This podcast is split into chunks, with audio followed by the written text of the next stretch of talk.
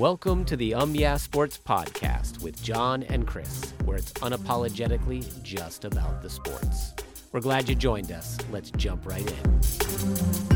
It is the February 6th episode of the Um Yeah Sports Podcast.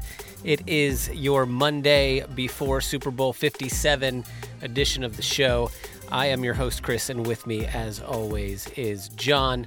Listeners, thanks for listening. If you haven't done so already, please do make sure you subscribe by hitting that subscribe button. John, how are you, man? I'm doing well. How are you? I am good. So, according to my notes here, uh, I have not been in this booth uh, since January 23rd, Oh wow. which means that we have not recorded an episode together in a very, very long time. it's been a bit. It has been a while. So much has happened since the last time we spoke. Tom Brady has retired. Yep. He is now uh, no longer with the Tampa Bay Buccaneers. My team is currently without a quarterback. And uh, Trask, but lots of, yeah, well, okay, there's Trask. I don't know if he's the guy or not. Probably not. Uh, only after a fierce quarterback competition with a veteran and maybe another rookie would I consider Trask to be the guy to go with. But uh, there are some free agents out there that could be available. you mean Derek Carr? Mm hmm I don't know about that. Okay. I'll trade for him to get him. But Yeah. I mean, who else is out Garoppolo's out there. I know you don't like Garoppolo, but? I mean, he could be better than what you there. have there right now. yeah, he's sure. out there. So, uh, and also Brady came, uh, I think today it hit the news that uh, he and Fox have had conversations and he will be not in the booth this upcoming season, but Mhm. will join the following season. So probably just going to take a take a year off in transition from a player to a analyst. You think?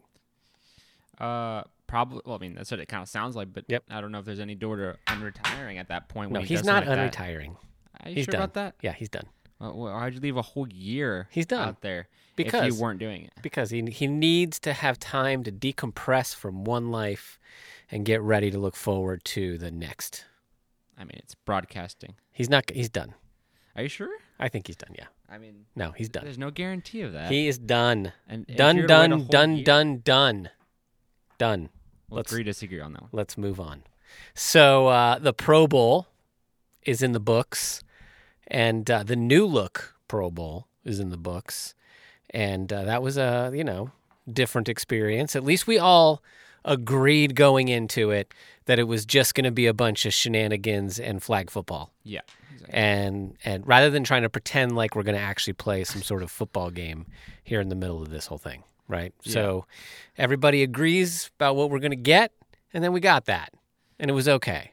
It was better than I thought it was going to be. I thought the five fun. football games were going to be worse than than uh, than when they actually turned out to be. Yeah. It was kind of fun. It was way better, more energetic, way more Yeah, rather than we're all complaining about how terrible, how terrible the Pro Bowl is, we can be like, eh, okay, like they need to renovate the games still. The games still need a ton of work. Give right? I feel like time. the Give it some games time. weren't what It's they fine. need to get. they'll, they'll But the get flag better. football games, there's three of them. All three of them were fun. I enjoyed personally watching them because at least they were playing. They they didn't have to worry about you know getting injured or Yeah. whatever the case may be. They went out to play a little bit, had fun, you know, hung around the area or whatever.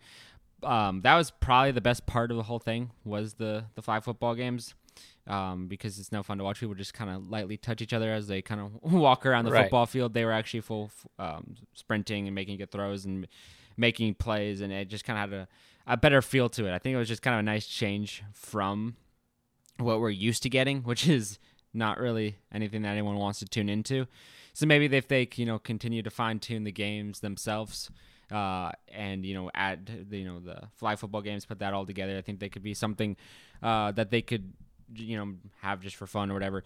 Um, I think they did you know what the I think this is exactly what they needed to do. I don't think you could keep running with the way you were doing it.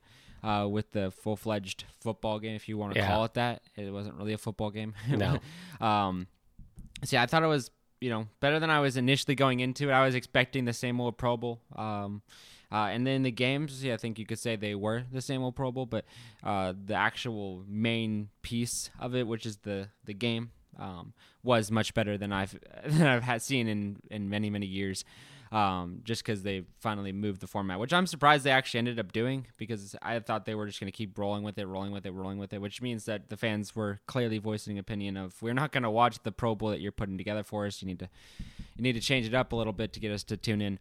Um, I had to look at the the numbers. I don't know how many people tuned in to watch it, or how many people will tune in to watch it, just because of the um, how bad it's been in the years past and how little uh, people care about you know the the game. I feel like it's just kind of hard for them to like figure it out. I mean, the NBA All Star game has been pretty fun to watch. I think over the last couple of years, I mean, the, the three point competition, the dunk competition, and then the All Star game, which are all just high powered scoring games, and just kind of doing it that way. The NFL just hasn't been able to figure out where it stands in all of that. But hey, I think it was a nice start. We'll see what they're able to do next in the next couple of years. But the reimagined Pro Bowl games, I think the flag football is probably the best part of it.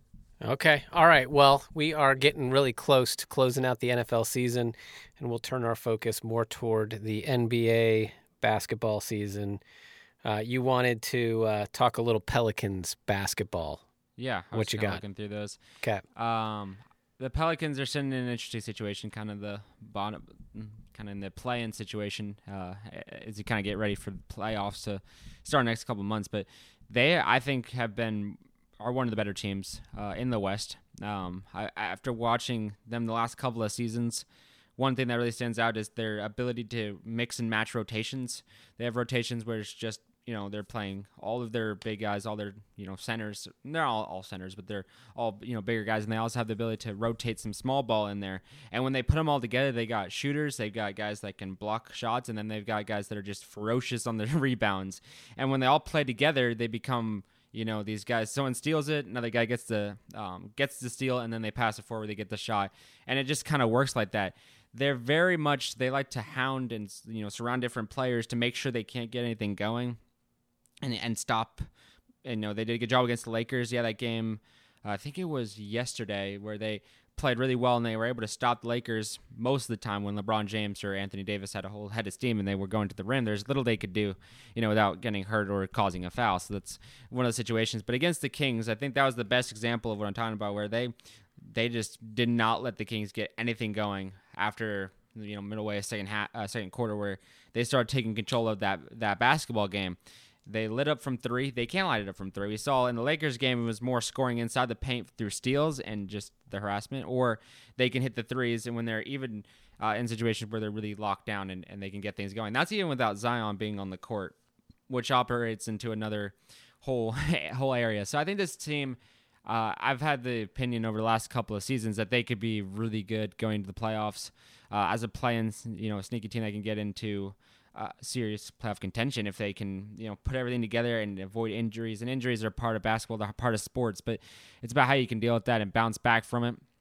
Um, but I think as a whole, how they've been put together, they're not, you know, just all stars. They're not, you know, like the Lakers have been trying to do, where they're just trying to create a bunch of all stars and put them together. They have a few really good players, and then they've added some extra rookies in there. Last season, I think there's a there's a lot of news around the Pelicans about how many rookies they've been using and how well they've been playing, and how much you know how much they're able to get out of them.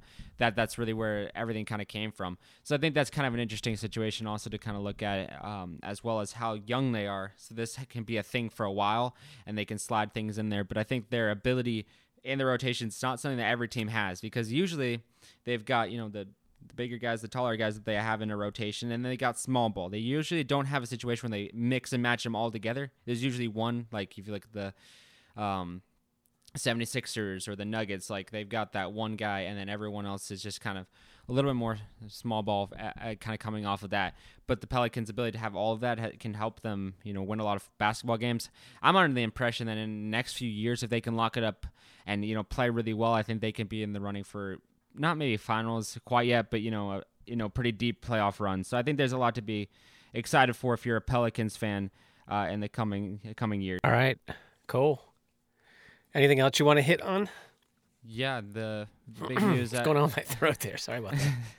the big news of uh, Kyrie Irving hit it going to the ah, Mavs. that's right. That's, a right. That's a big trade. That's a big, gigantic trade. That especially for the the Mavs the were already Mavs. pretty darn good, right? Well, I think the Mavs. The problem with them, as we talked about on the podcast a while ago is that it's Luka and it's basically nobody else on this basketball team. That's why he's able to get these 40 points, 50 points game consistently is because the guys they have around him are, you know, mediocre uh, and not the best, but like they're they kind of just kind of struggle. And then adding a guy like Kyrie Irving onto that basketball team that can be a playmaker in the mm-hmm. offense and let Luka, you know, and, and, these guys play the more defense end can allow them to get into tighter games. I've seen that their playoff.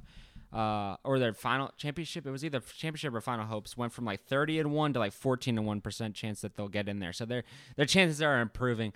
And I think, you know, this team was in need of a superstar. Now, how long do they keep him? I heard that the the uh, Mavs kind of see him as a rental as opposed to a long term solution. So maybe they'll use him this season, see how far they can get, and then decide what they want to do. Because I think he wants like a four year deal. Uh, is what his hope is, uh, is what to get. And I think, and you've seen him with the Nets. Yeah, it's been injuries that it's kind of kept them all off the court together. But when they're on the court together, when they have Kyrie Irving on the floor, he's able to generate a lot of offense for him and, and get things going. That's been what he's been able to do throughout his career. Uh, so I think that can also continue helping them. One of the other things I saw that the reason that they one of the other reasons why they did it, other than trying to generate offense, is uh, he also has had proven track record of an ability to um, get superstars to the team that he's playing on. So they're kind of hoping that he will be a beacon a little bit that will get more guys to the Mavericks to try to improve their playoff chances even further. So I think that's going to be an interesting situation. We'll see. You know, I don't know if he'll play their first game when he after the trade if he'll be there. We've seen in the NFL a lot of the players do that after right after their trade they come in and play and it's a quick turnaround time. Maybe it's a little bit easier in basketball, but I think once he's on the court, we could see this uh, Mavericks team be, uh, be a little bit more of must see TV, a little bit with their with Luka and, and Irving on the on the court together and being able to play together. I think that's going to be a lot of fun to watch. Cool. Yeah, I'm looking forward to it. Awesome. All right. Well, that's kind of a, a short one. I mean, it's Super Bowl week as well, no? Super Bowl week. That's going to be fun. Do you have a prediction for that, by the way?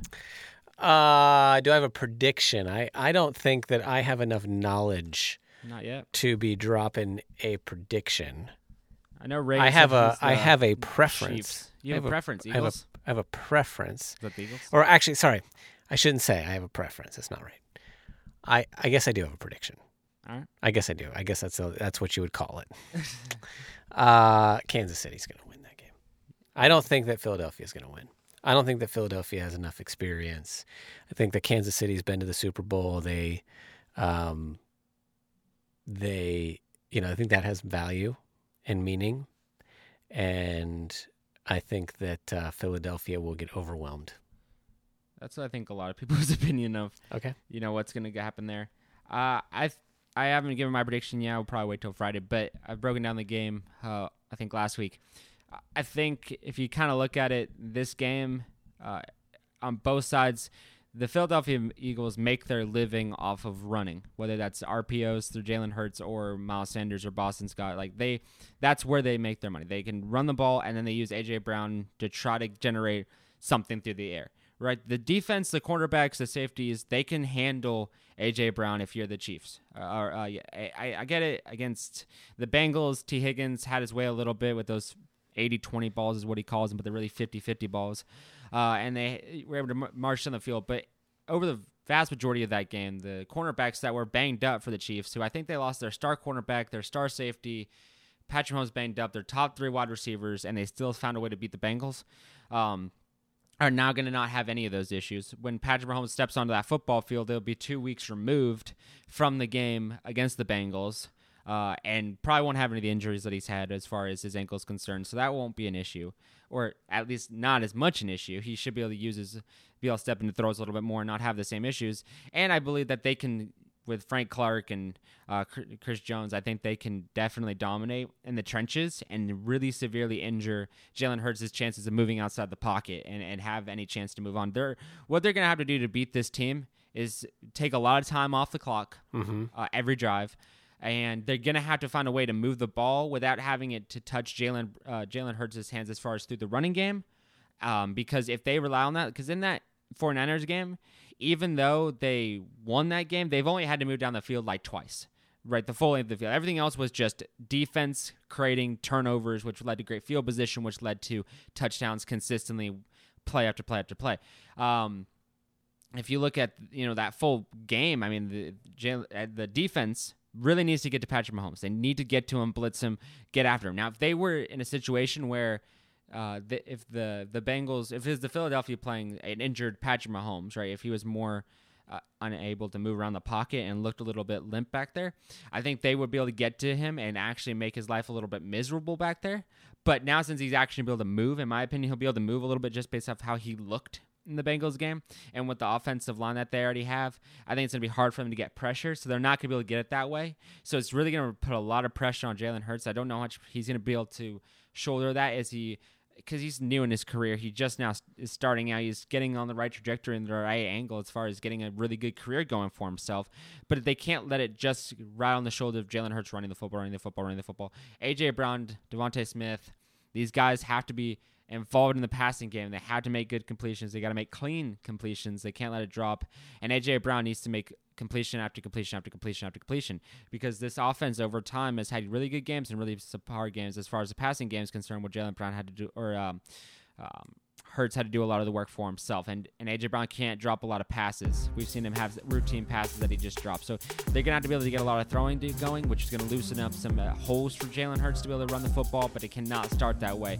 It's got to start through the air if they want to have a chance to win this football game. Okay, well, I'm looking forward to seeing what happens. So, all right, we got an episode on Wednesday. Is that happening? Yeah, and then Friday, and then Super Bowl. All right, cool. Let's catch you on Wednesday. Thanks, listeners. We appreciate you. See you. Talk soon. See you. God bless.